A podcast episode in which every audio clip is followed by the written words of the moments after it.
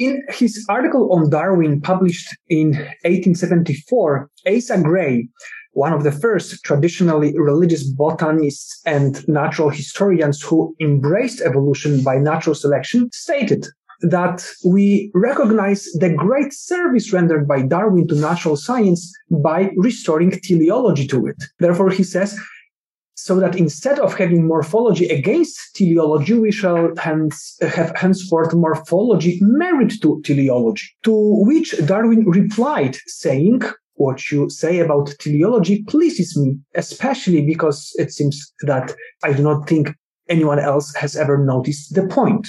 More than this, similar was the opinion uh, of uh, his son, Francis, uh, the editor of Darwin's autobiography, who says this.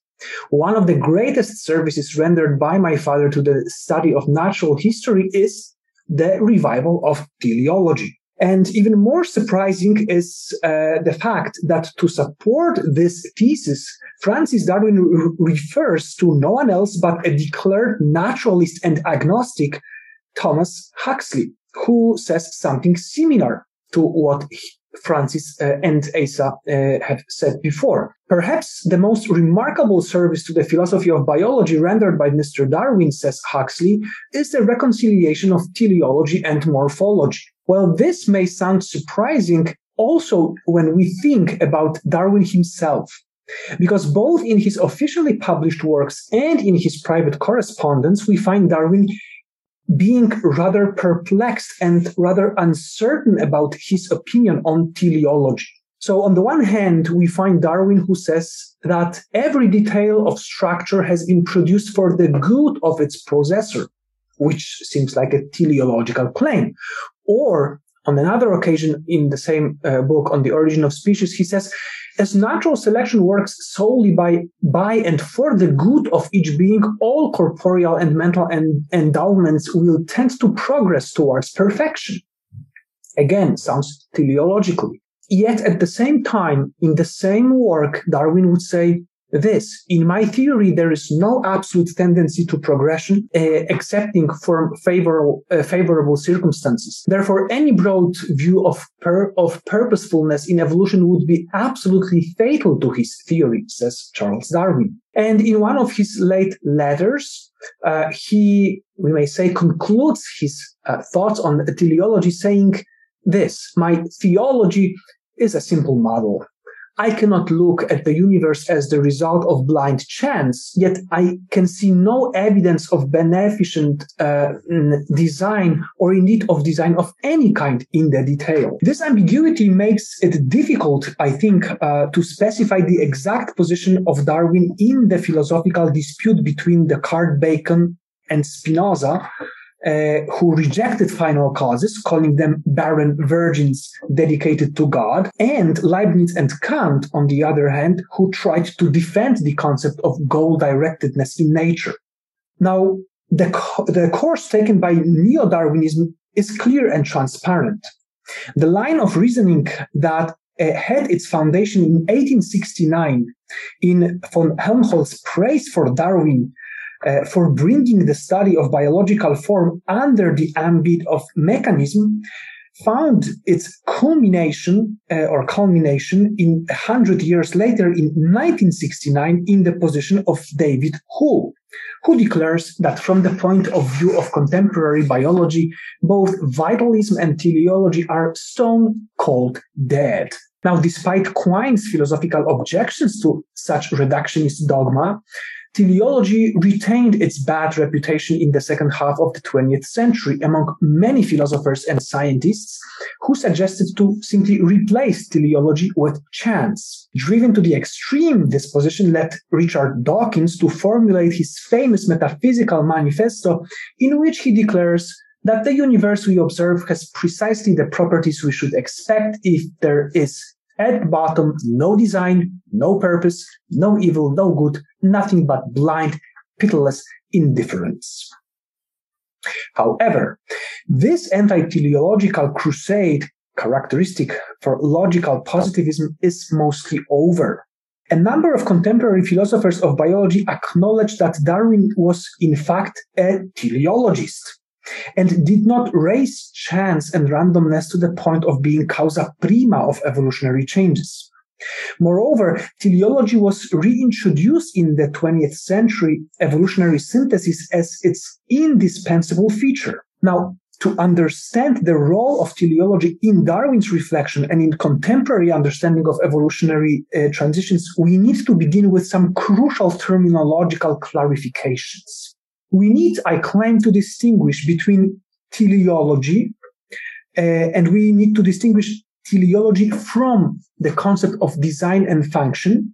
These are categories which are unfortunately often lumped together into an argument called interchangeably an argument from teleology or from design. And I claim that was the case in time of Darwin, and that was the source of confusion. And these terms, in turn, should be distinguished from the concept of vital forces or vitalism. So let's begin with teleology. What is teleology about? Aristotle defines, uh, defines teleology or final cause as that for the sake of which a thing is done or a good that can be attained at, uh, and that is proper for a given being. What is crucial for us here is that teleology, thus understood, should not be understood as a mysterious, quasi-efficient cause acting from the future on the present, a sort of pre-established harmony. Rather, it should be understood as natural tendency goal directedness or purposefulness of things to realize what is proper to their nature. Therefore, in addition to that, that uh, Aristotle would say that this tendency does not have to be known or intended by a conscious agent. This is crucial.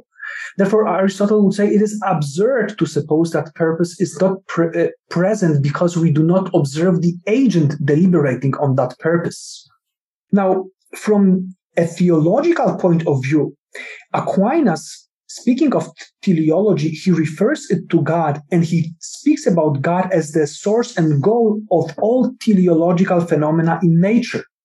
All things desire God as their end, he says, when they desire some good thing, whether this desire be intellectual, which is the case of human beings, or sensible, the case in case of other animals, or natural, in case of plants and inanimate objects. So this is teleology Uh, which is referred to God by Aquinas.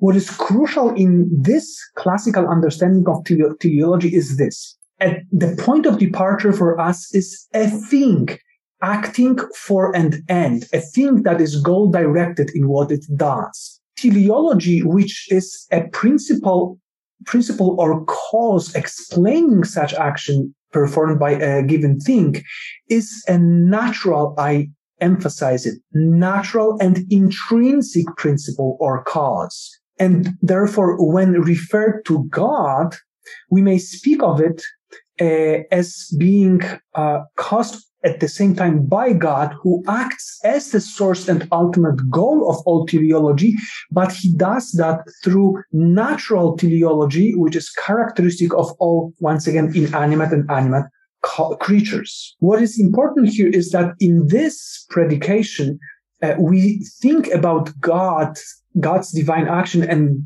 God's teleology uh, which draws all, all the things towards him in analogical way.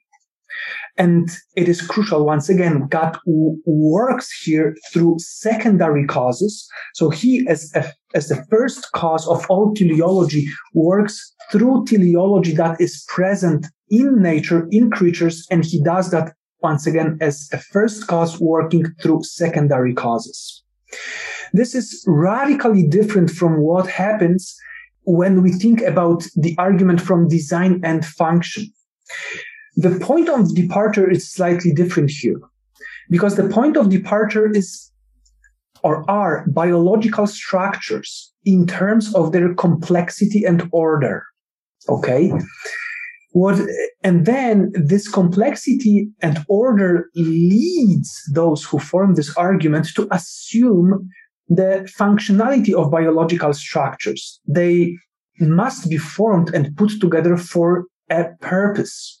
And then they take another step and say that we they th- there is a need therefore for a purposeful and intelligent extrinsic agent behind complexity, order, and functional ends of biological structures.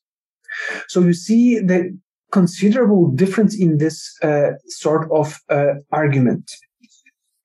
I want to claim that there is therefore an intrinsic tendency of the design and function argument or within this argument to speak about divine action in univocal terms and not analogically. Just as the watch must have a maker, as says William Paley, there must have existed, which means there must have existed at some time, at, at some place or other, an artificer uh, or artificers who formed it for the purpose which we find it actually to answer. So there must be God on the grand scale who in some ways intervenes in nature and brings order and structures uh, into existence. So this is a univocal, rather a univocal way of uh, predication about uh, God's action. Now we may ask the question whether Paley's, William Paley's, who is one of the uh, important authors or, or supporter of in, uh, of uh, the design argument at the time of Darwin, whether he thought of divine action in univocal terms. So actually, Paley was more uh, sophisticated and you will find in his uh, important main book places where he actually tends to refer to secondary and instrumental action of creatures. This is the quote that I that you have on the screen right now. One of the examples. Whatever is done, God could have done without the intervention of uh, instruments or means, but it is in the construction of instruments that a creative intelligence intelligence is seen. This is something that Thomas Aquinas would agree with. But at the same time, I think that the way the argument from design is structured has this, I would say, danger to think about divine action in univocal terms. And therefore, this tendency to speak of divine action in this way, in univocal terms, I claim is definitely characteristic of the contemporary version of the same argument proposed under the label of intelligent design. Because the argument there brought by intelligent design uh, theory uh, uh, supporters is that science tells us that there are no natural causes for the apparent cases of complexity, order, and functionality in biological structures, which means there needs to be or, or there must be a transcendental cause that makes those things happen directly. Now, this should be still distinguished from one more category or argument, uh, the argument that refers to or introduces the concept of vital forces, vital uh, spark or energy or élan vital. Back in back in 17th century, in response to British version of mechanicism and to Thomas Hobbes in particular, one of the so-called Cambridge Platonists, uh, Ralph Cudworth, introduced the concept of plastic nature a non-material yet non-intelligent cause or principle of living creatures. This gave the origin to the British version of vitalism, further developed by John Ray, in relation to its German version in the writings of Caspar uh, Friedrich Wolff, the father of epigenesis in embryology. Now, what is important for us is that vitalism has its revival in 19th century in the time of Darwin. First in Germany, in reference to further development of embryology in the writings of Hans Driesch, but also in reference to Darwin's theory of, of evolution, this time in France, in the writings of Henri uh, Louis Bergson, who introduces the concept of élan vital as a kind of vital impetus which explains evolution. Having we having distinguished uh, between, once again, teleology, uh, design and function, and vitalism, we now should go back to Darwin and ask once again about his opinion on these categories and about his uh, understanding of, of teleology. So going back to Darwin, on the one side, or the one hand, we find uh, Michael Ghiselin, uh, who offers a critical evaluation of the point made by Asa Gray, Francis Darwin, and Thomas Huxley, with which I started uh, or opened this lecture. He says this a myth grown up that Darwin somehow brought teleology back into biology. But the truth is that he did the exact opposite, getting rid of teleology and replacing it with a new way of thinking about adaptation, says Michael Gieseling. One might argue with him that Darwin's agreement with Gray's comment when he said, Oh, I like the comment that I actually bring teleology back to the picture. One might argue that this was motivated by, by Darwin's trying to smooth over differences and controversies within the Darwinian camp. However, one of the um, best specialists, uh, both in Aristotelian biology and contemporary philosophy of biology, James Lennox, he said he sees uh, or says that to see in Darwin's response to Gray a piece of political maneuvering on his part simply will not work because together with him, we find another group of uh, bio- uh, philosophers of biology who actually acknowledge that there must be something going on if Huxley, a stark enemy of the teleological argument from design, actually praises Darwin for reconciling teleology and morphology. So Lennox draws our attention to the fact that Darwin actually throughout his main work consistently argues that natural selection acts for the good of each being and its, pr- its products are present for various functions, purposes, and ends. And look how many references you have uh, in the brackets here. So it's not just one place. He repeats it uh, several times. And th- that makes Lennox to conclude and suggests that suggests that Darwin essentially reinvented teleology he was encouraged by many uh, close followers to drop the term natural selection, but Darwin steadfastly refused. Why? Because he saw that natural selection permits the extension of teleology of domestic breeding into the natural domain without the need of conscious design. Once again, in a historical context where one's teleological choices were either the goals of goal-directed vital forces, revival of vitalism, or divinely designed adaptation as, Pale, uh, as uh, Paley wanted, no one was prepared, says Lennox, for Darwin's accomplishment, which was a selection-based teleology. Similar actually was uh, the, an argument once again brought by Huxley, who says that while Darwin's theory had dealt the death blow to special creation with God directly intervening in nature, we must say, says Huxley, that there is a wider teleology which is not touched by the doctrine of evolution, but is actually based upon the fundamental proposition of evolution.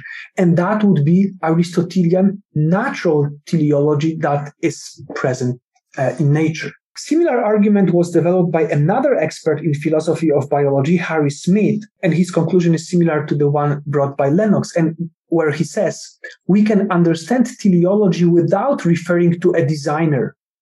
Uh, and this is uh, the contribution of Darwin. He eliminated the concept of design and rehabilitated Aristotelian teleological explanations.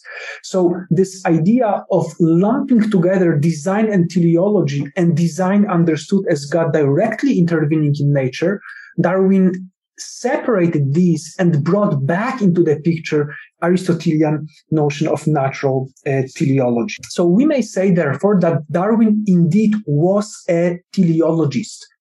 He became a teleologist when, first, he rejected the functionality of biological structures understood as directly introduced by God, uh, as perfect and fixed and once perfect, fixed, and once uh, and introduced once and for all.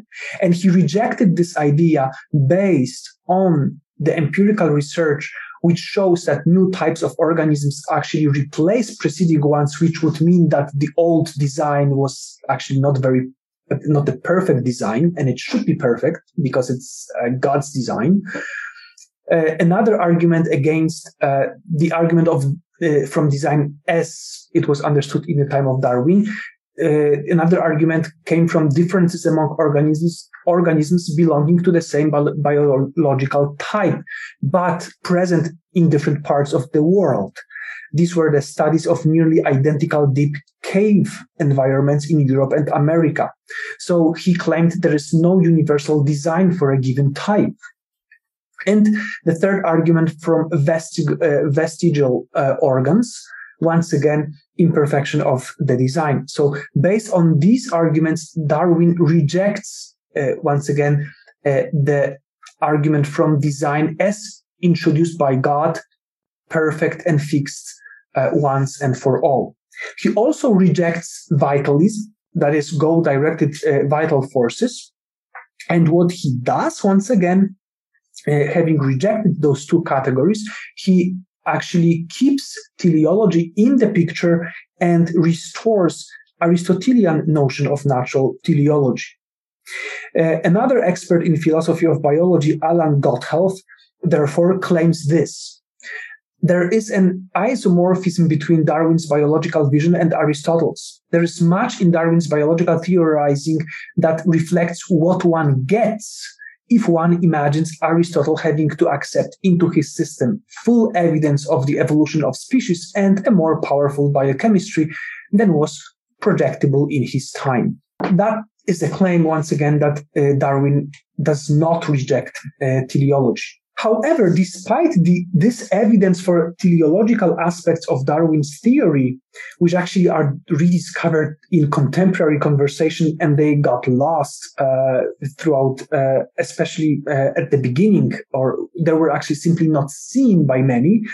So, despite this evidence for the tele- teleological aspects of Darwin's theory, the success of molecular, molecular and cell biology, biochemistry, and genetics inspired not only the reductionist program of logical positivism, but also some reductionist and fairly reductionist interpretations of evolutionary theory. And it all created, unfortunately, the image of Darwin as promoting pure mechanicism and materialism. However, this reductionist and anti-teleological view of biological evolution, as I said in the beginning, was found as being highly problematic and inconsistent uh, and it has become evident for many already in the 20th, the second half of the 20th century. But the way back to the acknowledgement of the role of finality and goal directedness in evolutionary transitions was not straightforward. The first signs of the recovery of teleology in biology came with the work of important evolutionary biologists Theodosius Dobrzański, Ernst Mayr, and Francisco Ayala. So these are the fathers of the 20th century evolutionary synthesis. So the first one of them, uh, Theodosius Dobrzański, uh, he simply notes that mutation alone, uncontrolled by natural selection, would result in the breakdown and eventual extinction of life, not in the adaptive or progressive evolution. Francisco Ayala uh, who actually have been uh, has been trained in classical uh, philosophy and theology. He was a Dominican and left the order right after his ordination. Uh, he notes and emphasizes that natural selection is not only a purely negative mechanistic and directed process that promotes the useful and gets rid of harmful mutants, increasing thus reproductive efficiency. Quite contrary, says Ayala, emphasizes that natural selection is creative in a way because it produces adaptive genetic combinations which would not have existed otherwise. That leads him to conclude that natural selection is actually teleological in the sense that it produces and maintains and directed organs and processes. So he brings actually the very term of teleology back to evolutionary theory, which is a no considerable contribution and considerable and strong argument. Now, this attempt to legitimize teleology again was criticized by Ernst Mayr because he claimed that uh, teleology seen as efficient cause, and this is the way he saw it, is something, is a cause acting from the future on the present. So therefore, uh, he claimed that teleology as it was understood in classical uh, philosophy and biology is not acceptable. Uh, he suggests it should be replaced by uh, another terms that he uh, suggests, and these are teleonomy, which he defines as a process of behavior that owes his goal directedness to the operation of a program. That would be a genetic disposition for him. And the second term he suggests is teleomatics, which is uh, even more spontaneous process that reaches an end state uh, caused by simply natural laws. This is uh, obviously an approach that is uh, inspired by a cybernetic move uh, at the second half of the 20th century, but it is doubtful uh, for at least one reason. Uh, well, we may ask simply a question if what stands behind teleonomy is a program, then what is this program and who designed this program? right?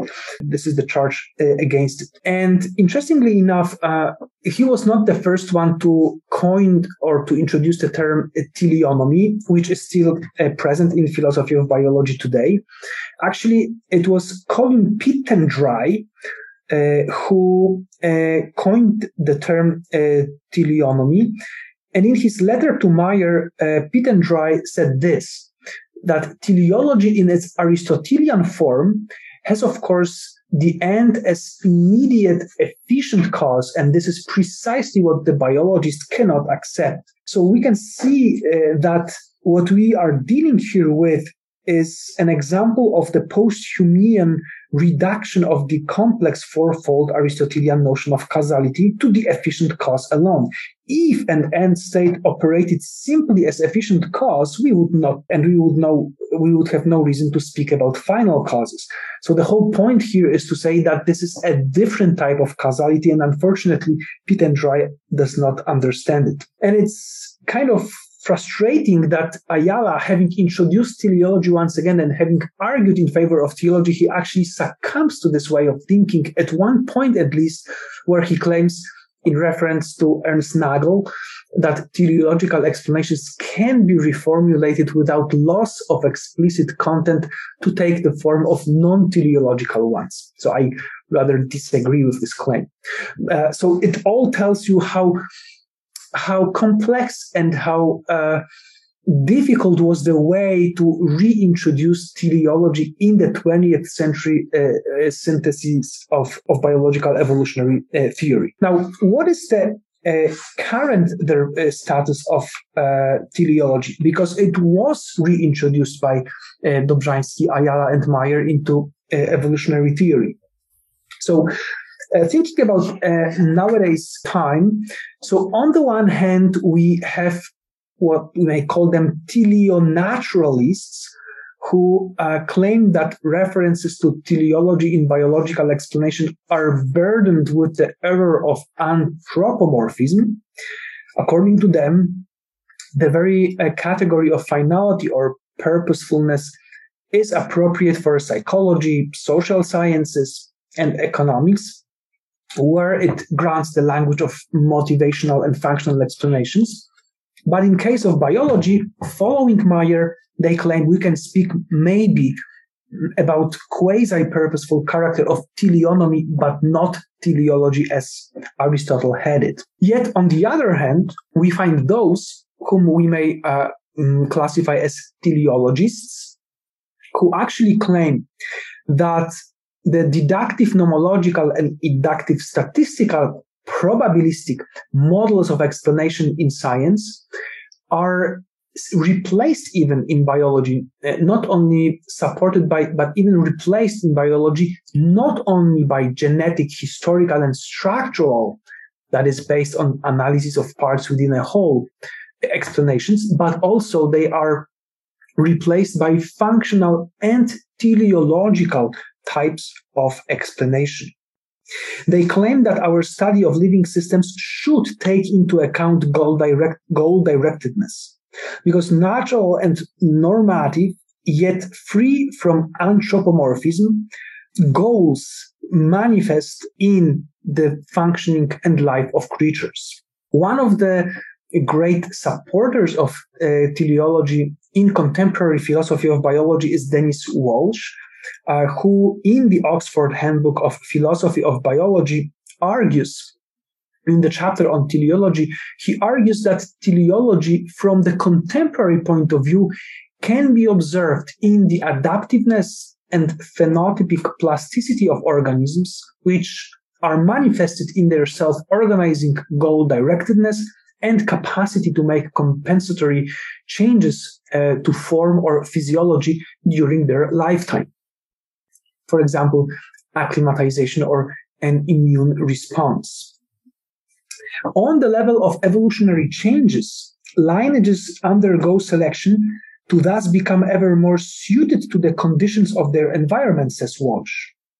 And therefore, uh, following Dobzhansky and Ayala and Mayr, at least in a way, Walsh shows that the Darwinian processes of iterated mutations and selection do not provide a satisfactory explanation for adaptive evolution that you need to refer to teleology. And Walsh by no means uh, is an isolated thinker uh, when it comes to teleology or arguing in favor of teleology.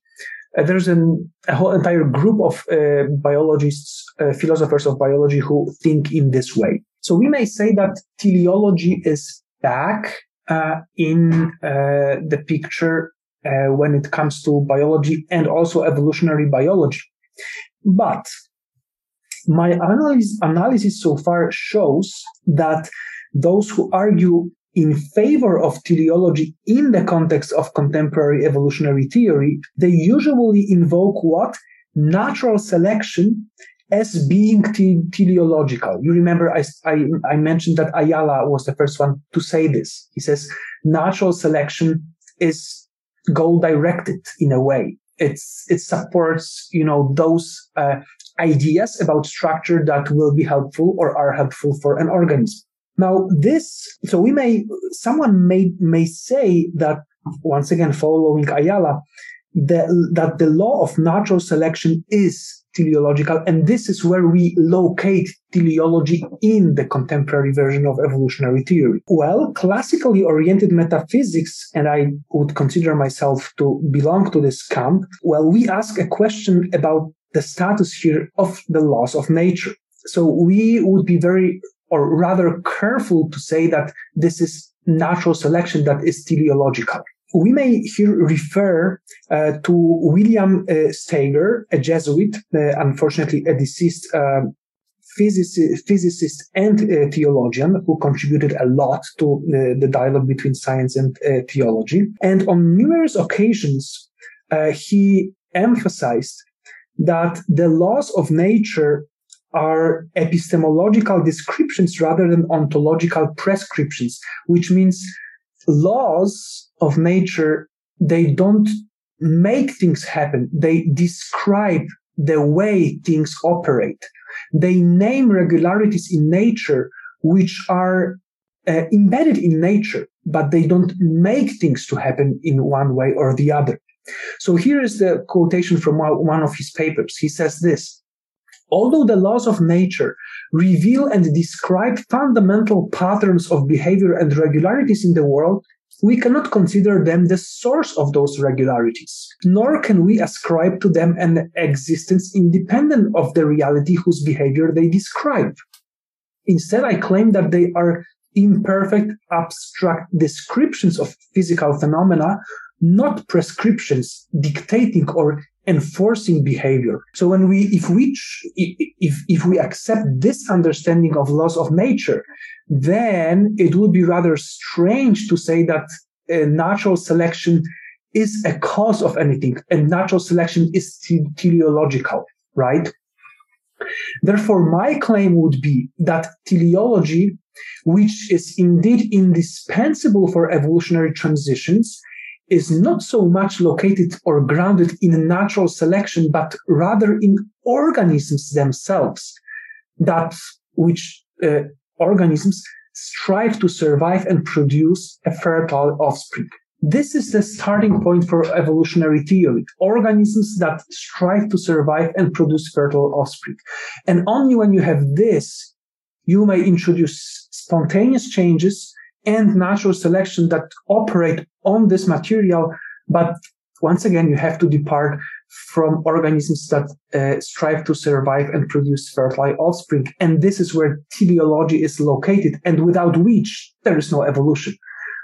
So oftentimes we simply assume those organisms being organisms being there as the beginning uh, or at the bottom of evolutionary uh, transitions, but we as philosophers we cannot just take them for granted. We have to reflect on what they are. And actually, my claim finds support. Alvaro Moreno and Matteo Mossio, philosophers of science and of biology, they say this. If we look for the roots of the impressive capacity of life to proliferate, we shall focus on individual living entities, namely on organisms, because evolution as an explanatory mechanism, mechanism actually presupposes the existence of organisms. Uh, so they, in a way, uh, I believe, uh, stand with me. Um, more than this, the contemporary studies on the relationship between evolution and development and uh, the theory of uh, epigenetics. I don't have time in this lecture to go with respect to these studies in philosophy of biology and in biology and philosophy of biology. They also support the same claim to the extent that uh, already in 1996, Gilbert Opitz and Raff, they say this. The evidence for evolution is better than ever, but the role of natural selection in evolution is seen to play less an important role based on Evo Devo studies and epigenetics. It is merely a filter for unsuccessful morphologies generated by development. So they, uh, with a number of other philosophers uh, of biologists and philosopher, uh, philosophers of biology, they they envision the need of formulating maybe in even in a near future a new uh, synthesis of uh, evolutionary uh, bio of evolutionary transitions where natural selection will be there obviously but it won't pay, uh, play as huge role as it played uh, for uh, for Darwin himself so one more word on evolution now and the interplay of teleology and chance, because because I defended the view that Darwin did not dismiss teleology altogether. So to that, I want to add that neither did Darwin uh, think that chance uh, is the only one agent in uh, in uh, evolutionary transitions. Actually, it's similar as with teleology uh, in, with respect with respect to uh, chance, Darwin was a little bit perplexed. I think. Look what he says. He says chance alone, uh, one might say, could make a difference in a given trait of an organism with respect to its parents, but it would never be enough to explain the fundamental difference between species belonging to the same genus. Once again, this is again on the origin of species. He says, I have sometimes spoken as if the variations were due to chance. This is, of course, uh, this, of course, is a wholly incorrect expression, but it serves to acknowledge plainly our ignorance of the cause of each particular variation. So this is a very strong claim, which actually sounds as if Darwin thought that chance is not real. It is just our lack of knowledge about causes. I don't think that was his position. I, I, I tend to think that Darwin believed in the ontological character of chance, but I think he simply acknowledges here what in a slightly more precise language we acknowledge today. I mean, those who work and look at evolutionary theory from the classical uh, point of uh, view, where we would state that ontologically real chance events that produce minor variations, they, which are crucial for the uh, evolutionary transitions and changes, they remain in a synergy with the regularity and teleological character of life cycles and transmission of features between generations. So instead of having either divinely designed teleology where God, like, you know, uh, directly designs things in nature on the one hand, or pure chance on the other hand, we actually have both teleology and chance, but where teleology is not understood in, once again, direct divine intervention, but as a natural principle, a characteristic of each organism that once again strives to survive and produce fertile offspring. So therefore, evolution cannot be attributed to a blind chance, which would actually mean giving up the possibility to explain the, the uh, reality.